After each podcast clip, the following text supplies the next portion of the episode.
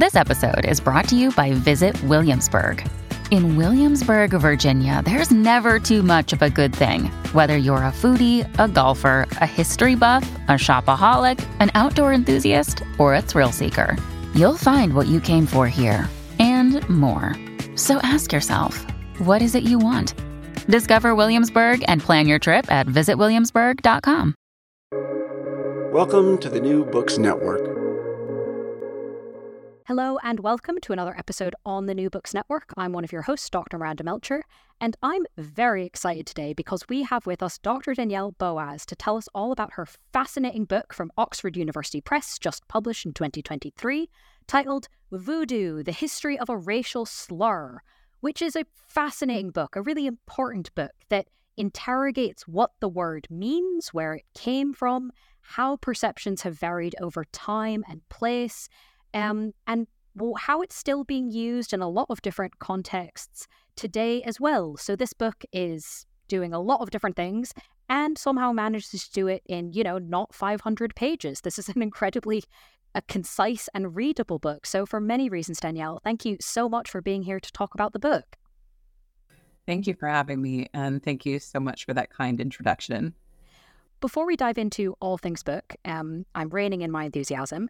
Would you mind, please, starting us off with a bit of an introduction of yourself and explaining sort of why you wrote this, how you came to the project?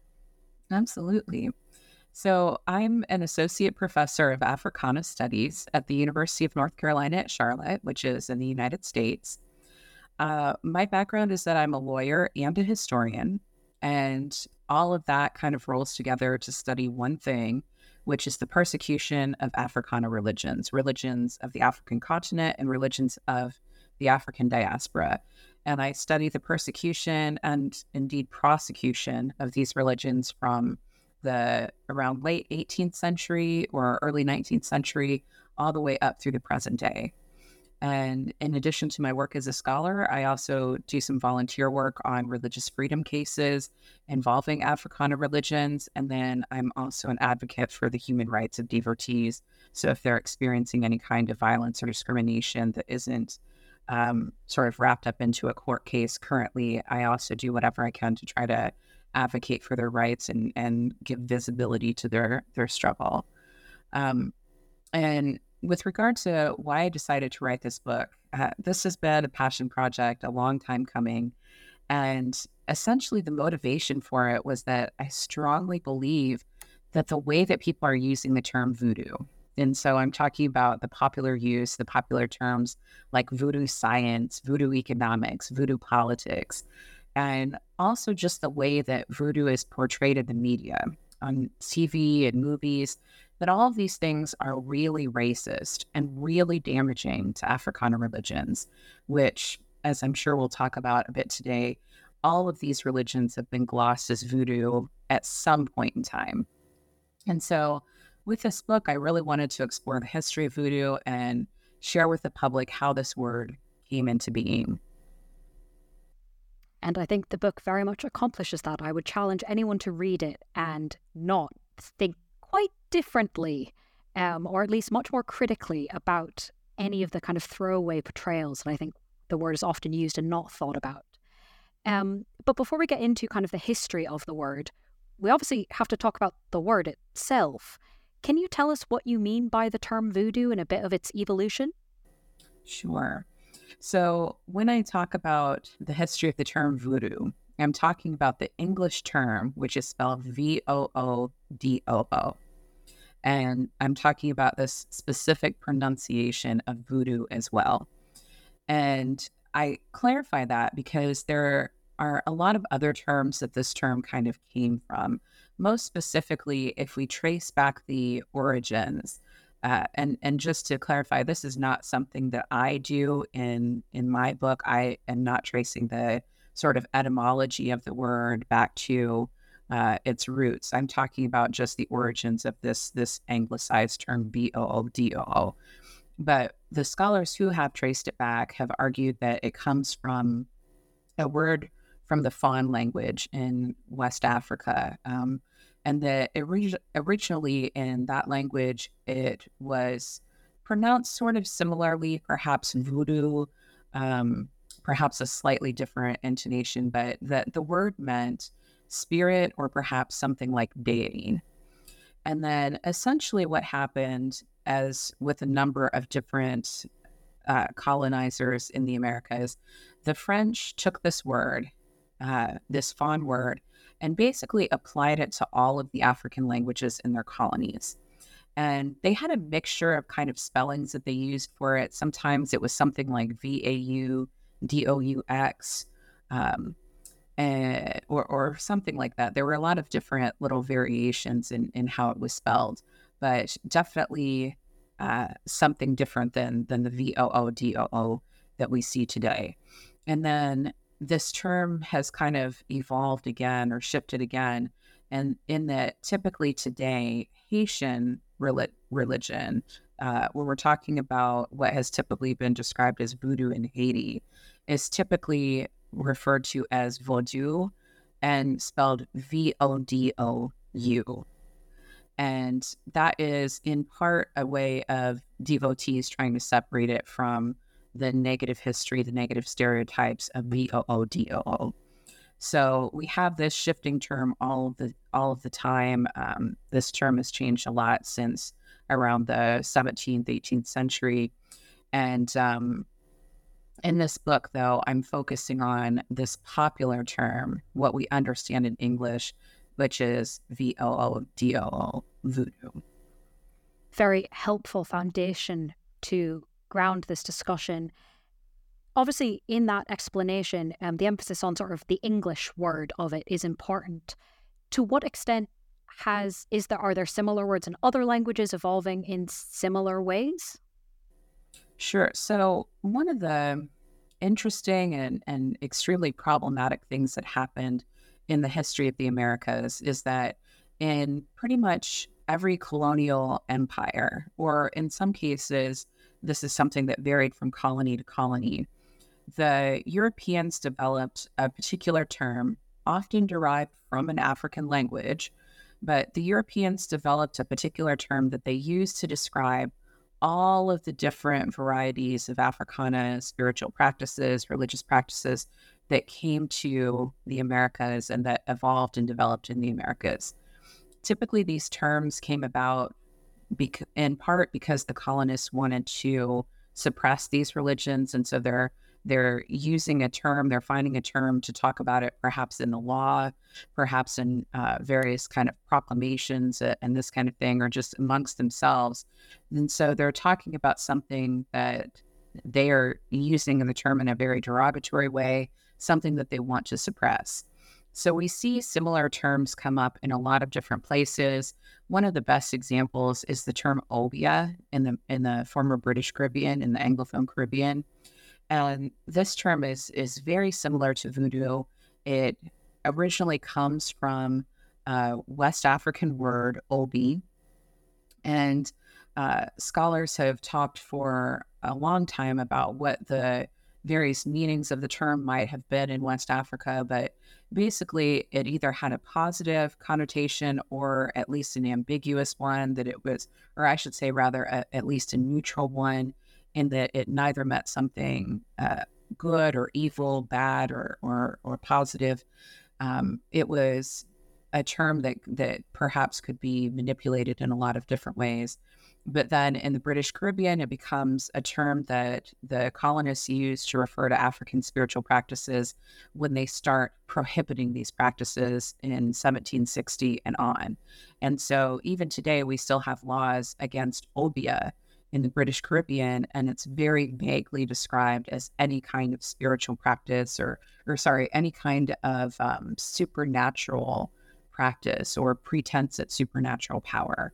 And so, um, in theory, this is something that could mean any religion, right? It could be Islam, it could be Christianity, it could be whatever, because everybody is is pretending or professing to engage with the supernatural but this term has historically been used to prosecute Africana religions. And of course, as you might imagine, since it is prohibited and has been prohibited for hundreds of years, it has developed a very negative connotation that I would argue is very similar to voodoo.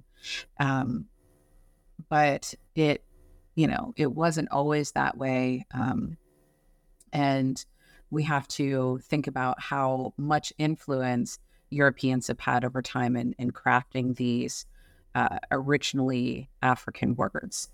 Um, and just for the sake of time, I, I, won't go into this in too much detail, but something that I talk about briefly in the conclusion of the book is that there's another term in Brazil, macumba, that has, again, a similar trajectory. It becomes a term that is popular in starting in the mid 20th century or so. And essentially, it's used to identify Afro Brazilian religions that can be prosecuted. And other religious communities are kind of arguing against, oh, our religion is not Macumba. And, and Macumba is the thing that can be prohibited.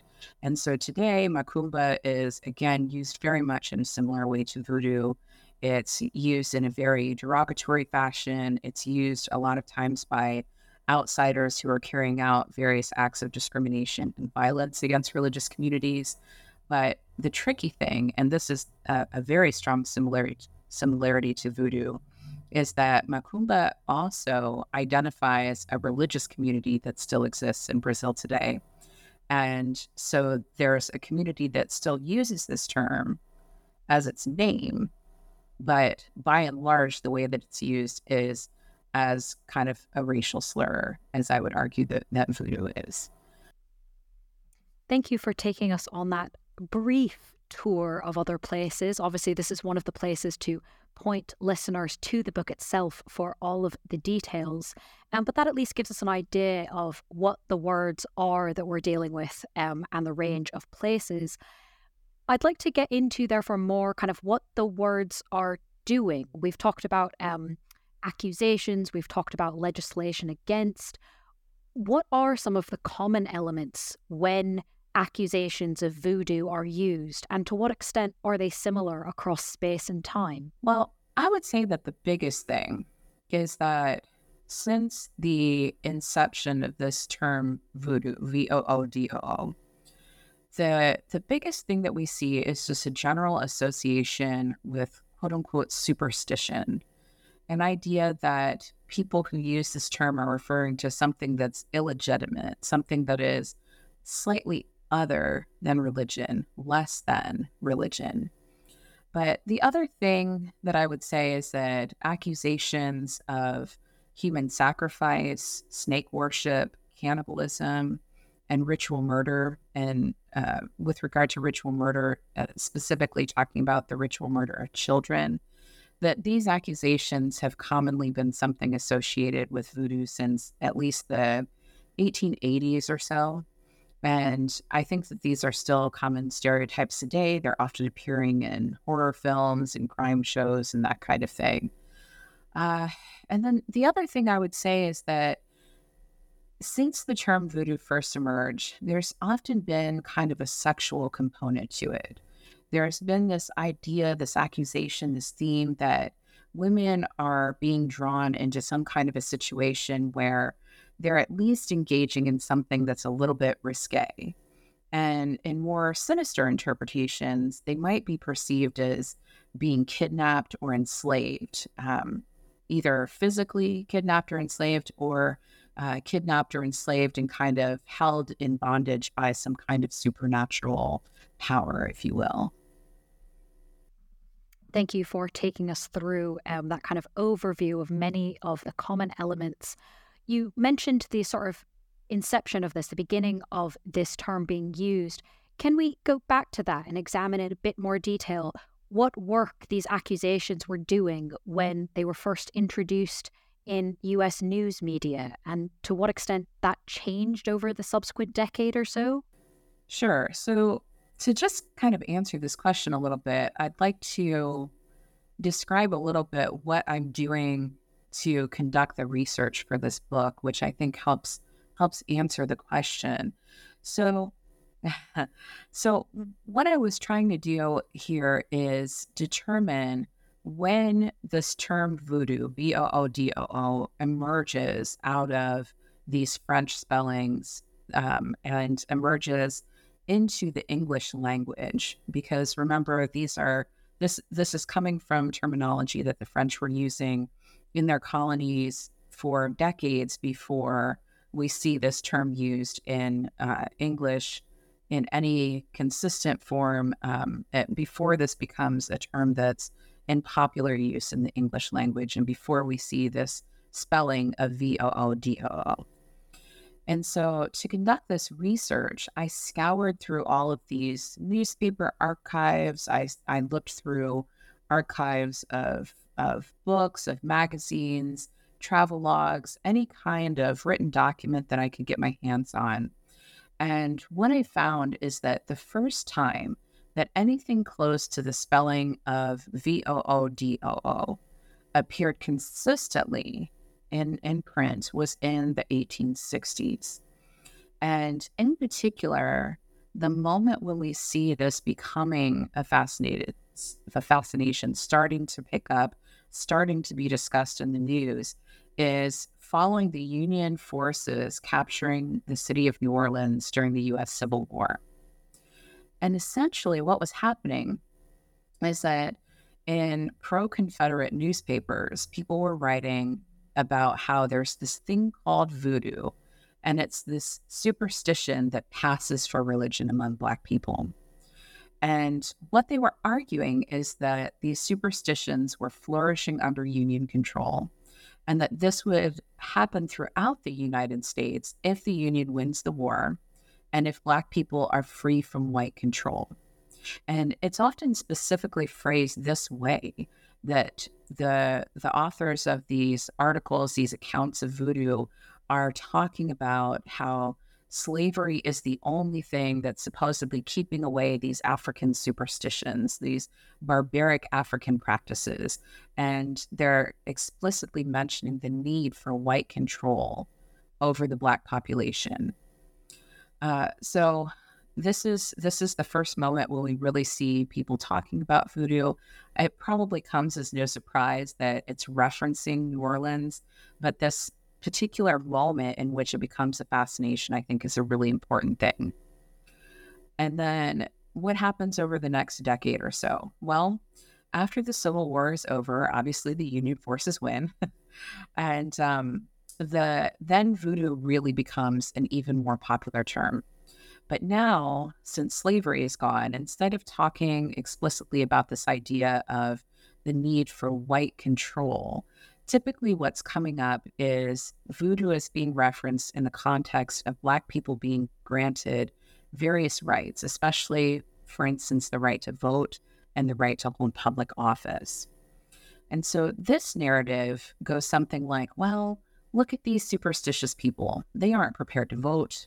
They aren't prepared to hold leadership positions in this country. And just look at this terrible society that abolitionists have forced upon us. And um, people are arguing, well, Black people are going to be practicing their superstitions all over the place, and they're just going to essentially destroy this society for the rest of us if they're given the right to vote, the the right to hold public office, the right to have some control over what's going on in society that their superstitions are just going to reign supreme and that the whole United States is going to be doomed, essentially. That's a lot of work being done by a term, um, and I think makes a very strong argument as to the racial slur nature of what you are analysing. Um, but this is not just happening within the United States. You also show how, towards the end of the 1800s, uh, the term is also being used in the US media but with regards to external events, specifically Haiti. What's going on with that? Right. So, in order to explain this, I need to rewind and I want to give a little piece of history so that we're not assuming any knowledge here. So, the important thing that we need to know is that Haiti is the site of what scholars often refer to as the only successful slave rebellion in the Americas. So it was once the the French colony of Saint Domingue, and then in 1791, enslaved people started a rebellion that eventually led to the expulsion of the French and the creation of the first Black Republic in the Americas. So, of course, this is every slaveholding society's worst nightmare, right? No society wants, no society that's based on slavery wants to see Haiti in a positive light. No society that's based on slavery wants to see Haiti succeed. And so this creates a moment where slavery is still existing in all of these other places throughout the Americas, but Haiti is theoretically independent, right? They're they're constantly under threat of foreign invasion. They're forced to pay sub- significant reparations to France. People are refusing to trade with them. So there's a lot of things that are negatively impacting Haiti. But in theory, it's a free Black society that existing that is existing without interference from, from other societies. So this this is the background that's kind of necessary for us to understand what happens then uh, almost 100 years later and that is so after emancipation occurs in other parts of the americas there's this controversy about what black people are capable of doing what role can they play in society and sometimes haiti which by this time has been independent for several decades it becomes a yardstick for what Black people are capable of in other areas. So we have travelers, government officials, various other people who start visiting Haiti and basically begin writing about the horrors there and how Black people have run this country into the ground, and that Haiti is supposedly proof that Black people cannot rule themselves. And there's this one guy in particular, Spencer St. John, who writes these really terrible things in the 1880s, some of which were just exaggerations of what was going on, and others were probably just straight up lies or speculation. And in particular, one of the things that he's writing about is cannibalism. And I guess just as an aside, it's important to say that cannibalism is a really common way for people to demonize others. And this has happened throughout history. Europeans, in particular, basically called everyone that they encountered cannibals, right? Uh, everyone who they wanted to. Um, to denigrate everybody who they didn't understand their society. It's oh, they're cannibals, and so they're they're terrible people. We should go conquer these folks, right? And so this is a, a, a, a common stereotype that comes up in a lot of societies, but something that kind of hold gets held on to in Haiti, and a lot of people are believing it. A lot of people are buying into it, and it really has a a very damaging effect on their reputation. So St. John talks about cannibalism. He talks about snake worship and all these other really negative things about quote unquote voodoo in Haiti. And he's talking about all these things as supposed proof that Black people should not be able to self govern, should not be granted any rights, and that they need to stay under the control of white people. So, this is kind of this uh, moving back to these conversations that were happening during the US Civil War about look at what uh, these superstitions that Black people are engaged in are telling us. They're telling us that Black people should not be freed from white control. And whatever emancipation means in these various societies in the Americas, one of the things that it should not mean is that Black people are allowed to control the government, that Black people are freed from some kind of quote unquote civilizing influence. And unfortunately, it doesn't stop there. Um, people don't read this and go, wow, that's nasty. Let's not keep doing that. Um, sadly, this would be a shorter book, but maybe a better outcome if that were the case. Mm. Um, this expands. This becomes not just about Haiti, but also as well about Cuba, and not just about whether a country that has become independent is allowed to stay so, but also about US imperialism. Can you take us through this evolution? Sure. So I guess I should say that the discussion of Haiti in the book is actually relatively brief compared to what my, one might expect. Um, and part of that is because there has been a lot of great scholarship talking about what the reputation of voodoo in Haiti, what impact this had on the country long term. So, in particular, uh, folks like Kate Ramsey, uh, her book, The Spirits and the Law, it talks a lot about, and, and, numerous other examples, talk a lot about how in the moments leading up to the US occupation of Haiti, which starts in 1915, that the rhetoric about voodoo and um, its supposed barbaric practices and how this shows that Black people can't rule themselves. Scholars have talked about that quite a bit. We already had a really great understanding of this this idea that voodoo has played a role in trying to justify U.S. imperialism in the Caribbean. But what I argue is that Haiti is actually not the first example of using narratives about voodoo to try to justify sending U.S. forces to the Caribbean. And as you already um, stated in, in, in your question, the particular place where we see this playing out is Cuba. So the US occupation is a lot less formal. The US occupation of Cuba is a lot less formal than Haiti. In Haiti, it almost lasts for, for 20 years, and there's a clear kind of start and end.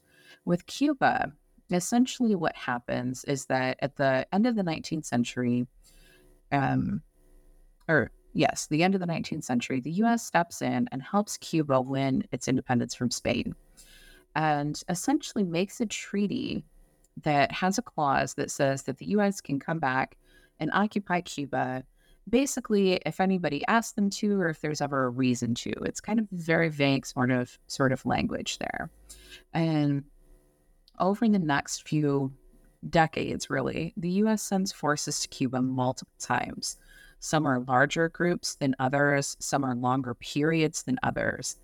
But something that remains pretty consistent is that, at least within the United States, the media is talking about voodoo to understand these occupations.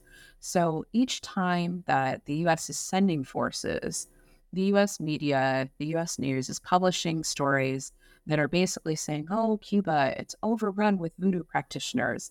They're sacrificing small children to their voodoo gods. And arguing that, well, we need to go and be a civilizing influence. We need to go whip this place into shape and make sure that Cuba can gain control over its Black population, which is something that it doesn't seem to be doing a very good job of right now. And there's a lot of interesting narratives too about race relations in Cuba. Uh, I don't think that I go into this perhaps enough even in the book, but Cuba received a pretty healthy number of enslaved Africans in the Atlantic slave trade, far more than landed in the entire North American colonies. And so Cuba, at the time of independence, has a very significant Afro Cuban population.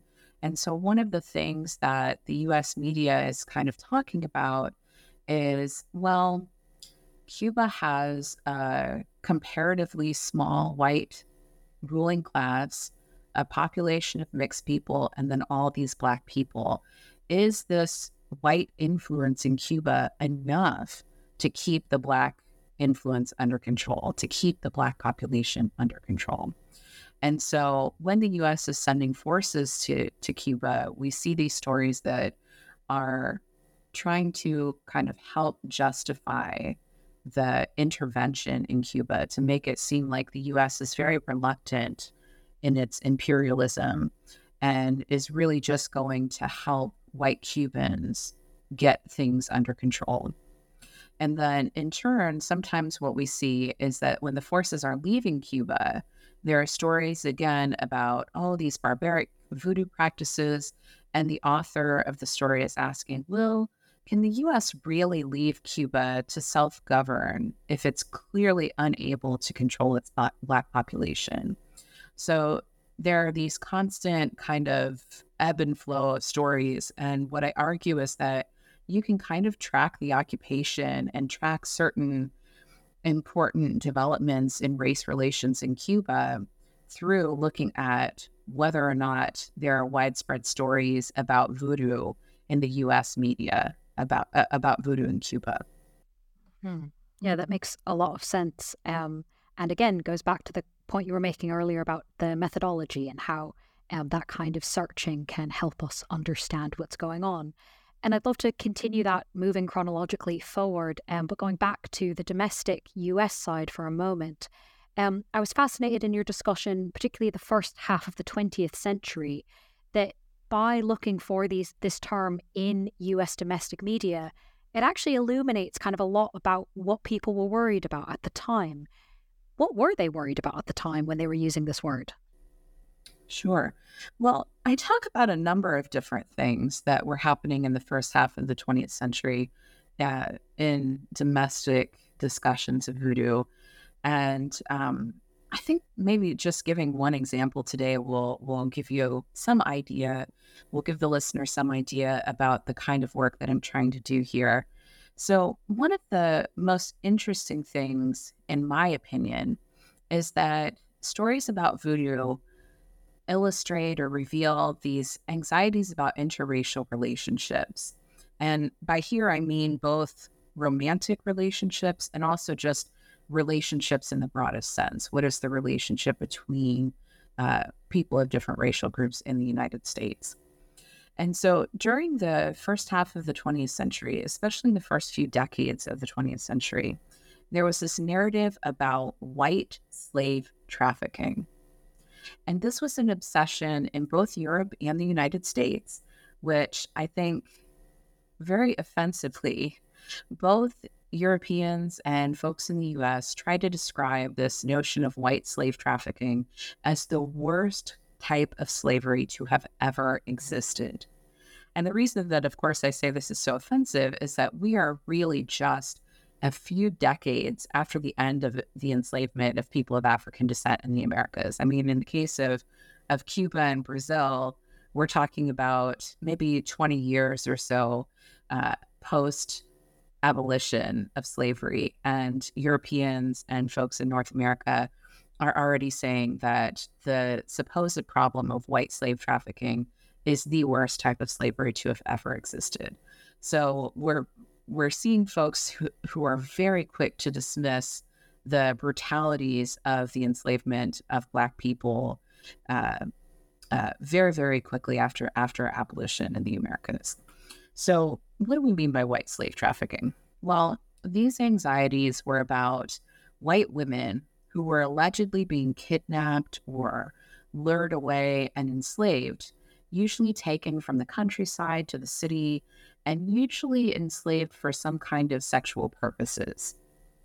And this is a huge anxiety, as I said, um, in the first half of the 20th century, really from somewhere about 1910 to maybe around 1930 or so. And we see major laws passed in Europe and in the United States to prevent white slave trafficking from happening. In the US, in particular, we see these laws sometimes being used to prosecute Black men for alleged crimes against white women. And this can be seen as uh, part of this broader narrative about Black men allegedly raping white women, which, as most people know, if you've studied anything about the history of the 20th century United States, this is a narrative that led to a lot of cases of lynching of Black men in the United States. So, this all then connects to voodoo in domestic stories because what we see are claims about voodoo doctors enslaving women with their powers and also just generally black male voodoo doctors corrupting white women who came to them for services. So, white women who are coming to them for things like fortune telling or good luck. Um, there's one particularly notorious at the time case that I talk about in the book where uh, a white woman went to a black quote unquote voodoo doctor because she had become pregnant out of wedlock. And um, the allegation was that the voodoo doctor ended up killing her. And there are all these ways in which the media tries to portray this black man as having lured this innocent, beautiful, young white woman uh, to to come and consult him for his services, and then he just savagely beat her to death.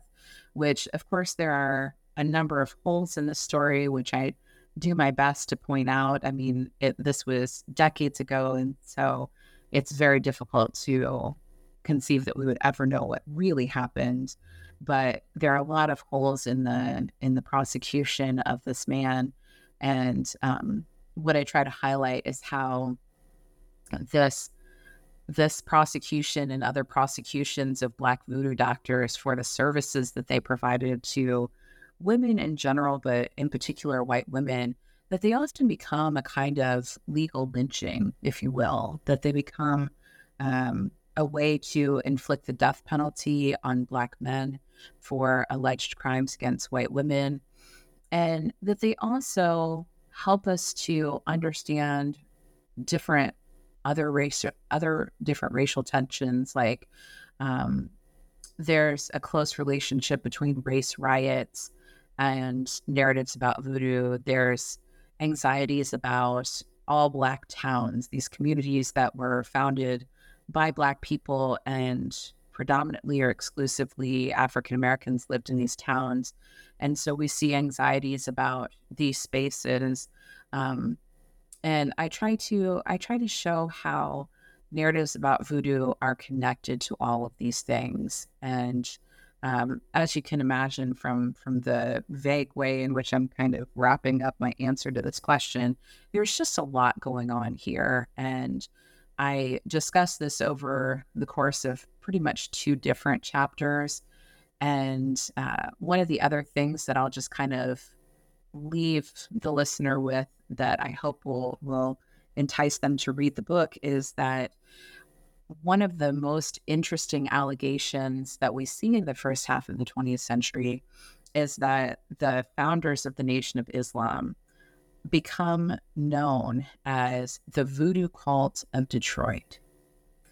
And I talk about how this organization, which is all about Black empowerment and um, and kind of this uh, somewhat pro segregation, pro segregated education, at least, uh, how they are really demonized in the media and how voodoo becomes an important tool of that. So I think there's a lot to unpack about the early 20th century.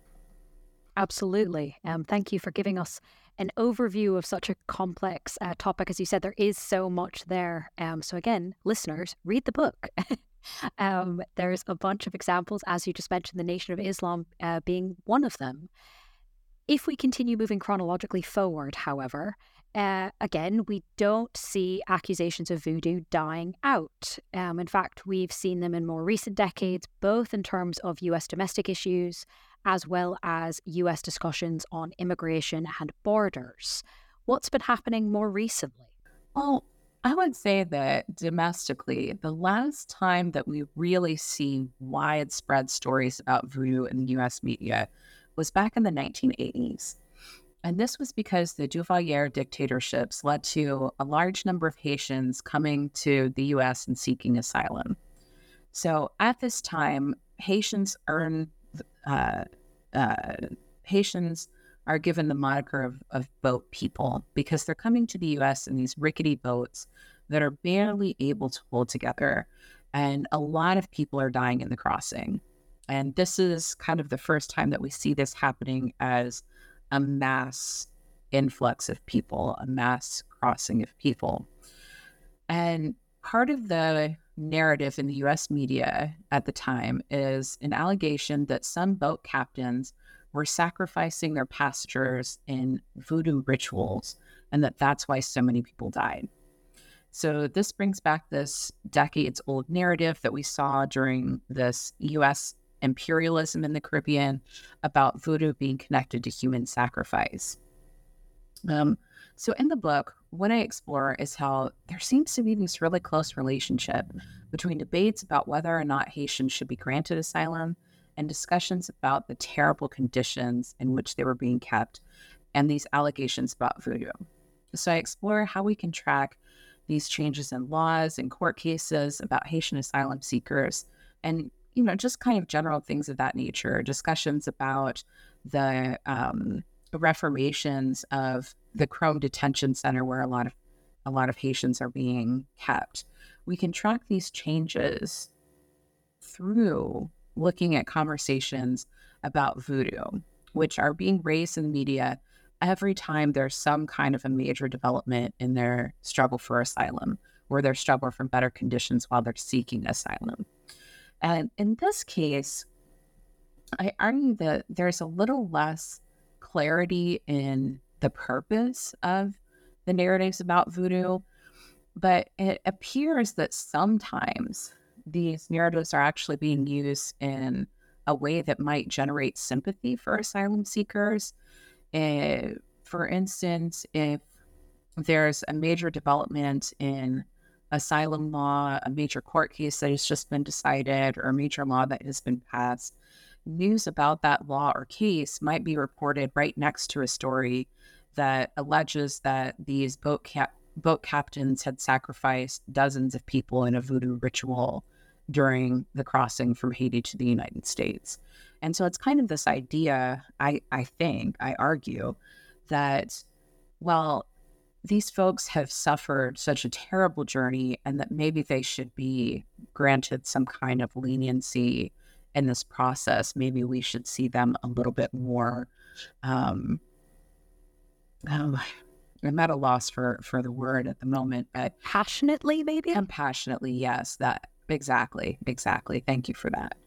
Um, and briefly, I try I try to delve into a little bit about immigration in more recent years, in particular following the tragic earthquake in Haiti in 2010, and um, conversations about whether or not Haitians should be granted asylum at that time, conversations about what role voodoo must have played in, in causing this earthquake, because believe it or not, that was a narrative that was actually really, really surprisingly common. Um, the notion that through supposed devil worship, which I should say that no Africana religion actually believes in the devil. They're, the, it's not part of their cosmology. But yet, this is a stereotype that's often imposed on them this idea that their religion is centered on worship of uh, of the Christian notion of the devil.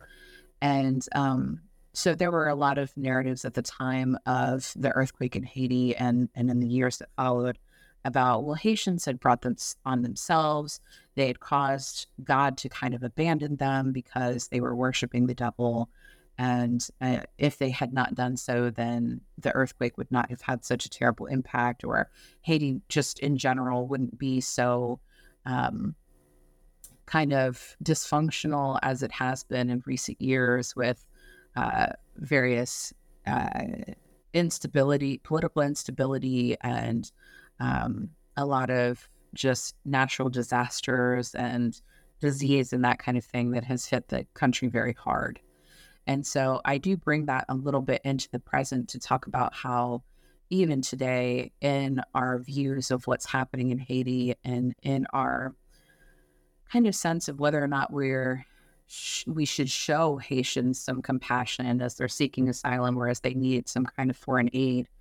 Uh, voodoo does often reappear as a factor, if you will, in whether or not Haitians kind of deserve that compassion. Definitely something for listeners to look out for um, next time those topics with Haiti come up in the news, um, which is unfortunately likely to happen. Um, we'll see if this term is used when it does. Um, but I wonder if I could ask you to tell us a little bit about some current events happening on the other side of the Atlantic Ocean. Um, given the discussion we've had so far about the history, the more current um, usages, what context would you likewise want readers, um, listeners, but reading if they're reading the news, to be aware of if they come across news reports talking about things, for example, like trafficked Africans to Europe and concerns, fears, accusations around sacred oaths?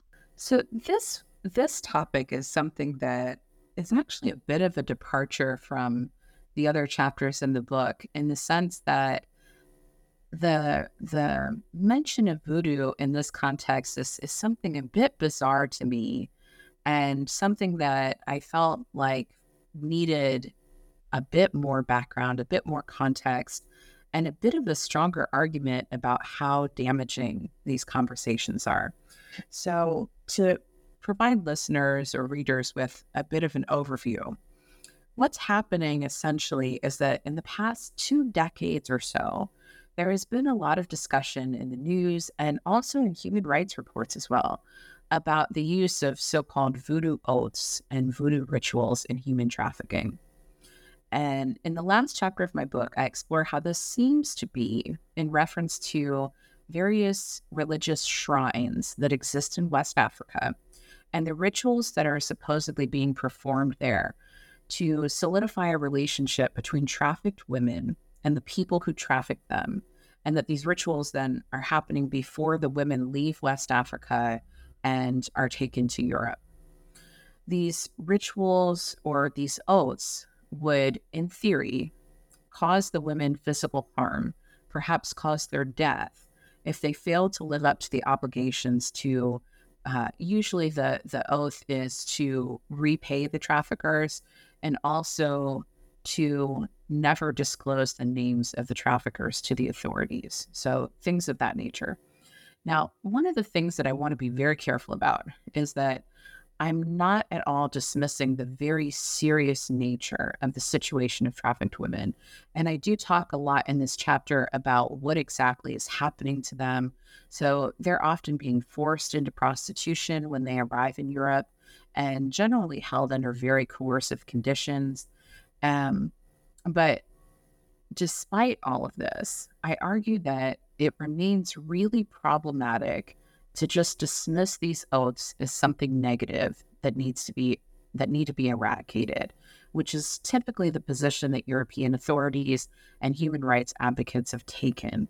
So, what we see is a lot of news reports and a lot of these human rights reports saying, oh, we need to stop these voodoo oaths, and maybe we need to stop the practice of voodoo altogether. But very few people, if any really, are taking the time to try to explore what exactly are these sacred oaths? Where are they coming from? What religion is this actually rooted in? And um, what kind of um, role have these oaths, have these rituals played in society over time? And so, what I try to do is take some of the publicly available data about these cases and I try to track down what exactly it is that we're talking about. And I also talk about how sacred oaths that are very similar to what are being used in these trafficking cases have played an important role in the history of Africa and the history of the African diaspora, including enslaved people took safe, sacred oaths when they rebelled against slave owners so that they could be sure that participants would not would not betray the rebellion and also these oaths were thought and these these rituals that went along with them were thought to provide protection for the insurgents we see a very similar thing happening in uprisings against colonial governments on the African continent. A great example is the Mau Mau Rebellion. Um, and so we know that these oaths were being used as liberatory practices that were essential to African societies, African people who were being oppressed by Europeans. And the other thing that we see that's really, really important to talk about is that scholars today, especially scholars coming out of the African continent, African legal scholars in particular, are talking about the continued potential of these oaths to serve an important role in African justice systems. And we're especially seeing this discussion happening in West Africa, in places like Nigeria, where a lot of people are really disillusioned with the justice system, the legal system that the colonial governments have left behind. And so, one of the conversations that legal scholars are having is how can we reintroduce indigenous spirituality, indigenous legal and political practices that can improve our justice system or change our justice system to make it more um, uh, swifter, to make it more fair, and to make it something that people will believe in. And so, for instance, one of the things that scholars that these scholars have argued is that we could reintroduce sacred oaths that again are taking place in very much the the same context, the same practice as these oaths that are allegedly being used by the traffickers. These oaths could be administered to encourage witnesses to tell the truth in court. So think about this as something similar to swearing on the Bible, which a lot of uh, right a lot of societies do before someone gives testimony.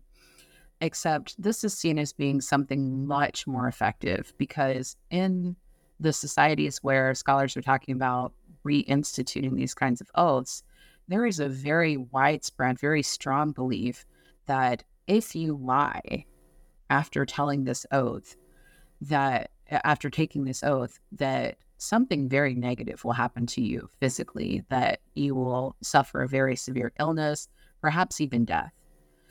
And so, essentially, one of the things that I'm trying to do is talk about how these things that are being dismissed as as voodoo oaths, voodoo rituals, have actually been used historically for very positive purposes and that spirituality that can be used for a variety of ends that can be used for beneficial and for negative purposes shouldn't be condemned or outlawed just because a few people are choosing to abuse them.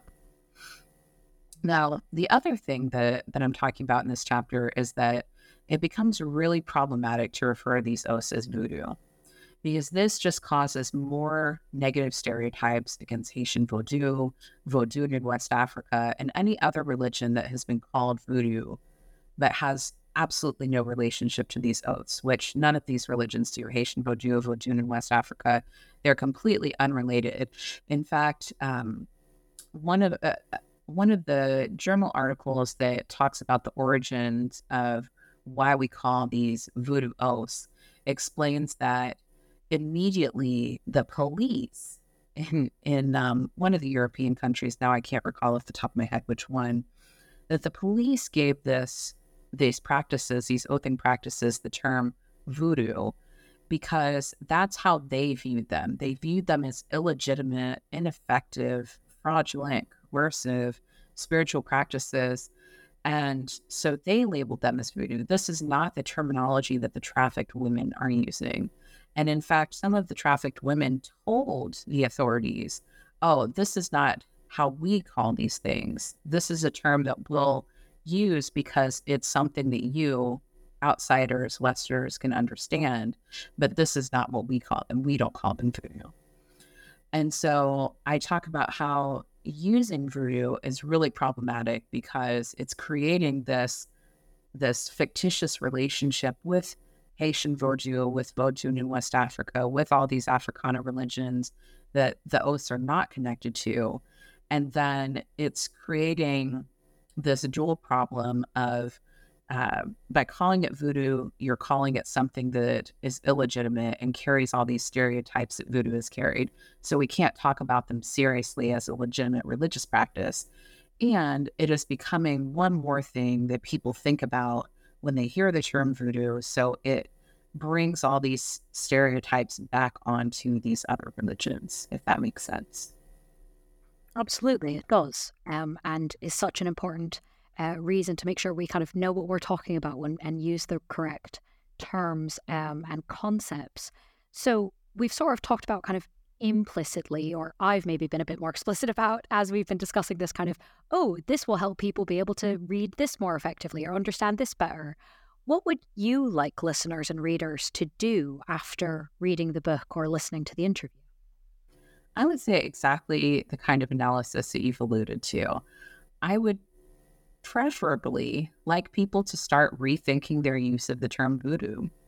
Ideally, maybe to stop using it entirely except, of course, in the unique circumstances in which devotees are, are using this term. And just to, to clarify, so in New Orleans, there is a religious community that still refers to, to their religion as voodoo, V O V O O D O O. But outside of this context, I don't believe that there's any religious community that's actually calling itself voodoo, certainly not folks in Haiti, for example. And so what I would like to see is that people are not using this term unless it's in a context where devotees are using it. And I guess if that's not possible, if stopping the use of voodoo entirely is not possible, then at the very least, I want people to understand the racist history of the term and to think about what they're really saying when they're saying something like, oh, that's just voodoo science, that's voodoo politics, or oh, yeah, so and so, I don't know what kind of voodoo they're trying to do here. I mean, there are so many words that carry with them a strong um, racial uh, history. And I feel like there's a lot more awareness of the history of these other terms. And so I, I really want people to think about and understand the problematic history of this term and to really think critically about whether or not this is something that they should be saying and what it means if they're using the term. Fair enough. I think after listening to this, people will definitely be thinking through the term again. Um, before I let you go, though, moving on, I suppose, from talking about this book, it's obviously now off your desk. Does that mean, is there anything you might be working on now or next, whether or not it's a book, whether or not it's on this term that you'd like to give us a bit of a preview of? Well, I'm always working on a number of different things. Uh, one of them is that I have an ongoing project that is producing public facing scholarship that helps dispel myths about Africana religions. I'm also always working on, I have a, a database on my website, which is www.religiousracism.org. Religiousracism.org. Religiousracism.org.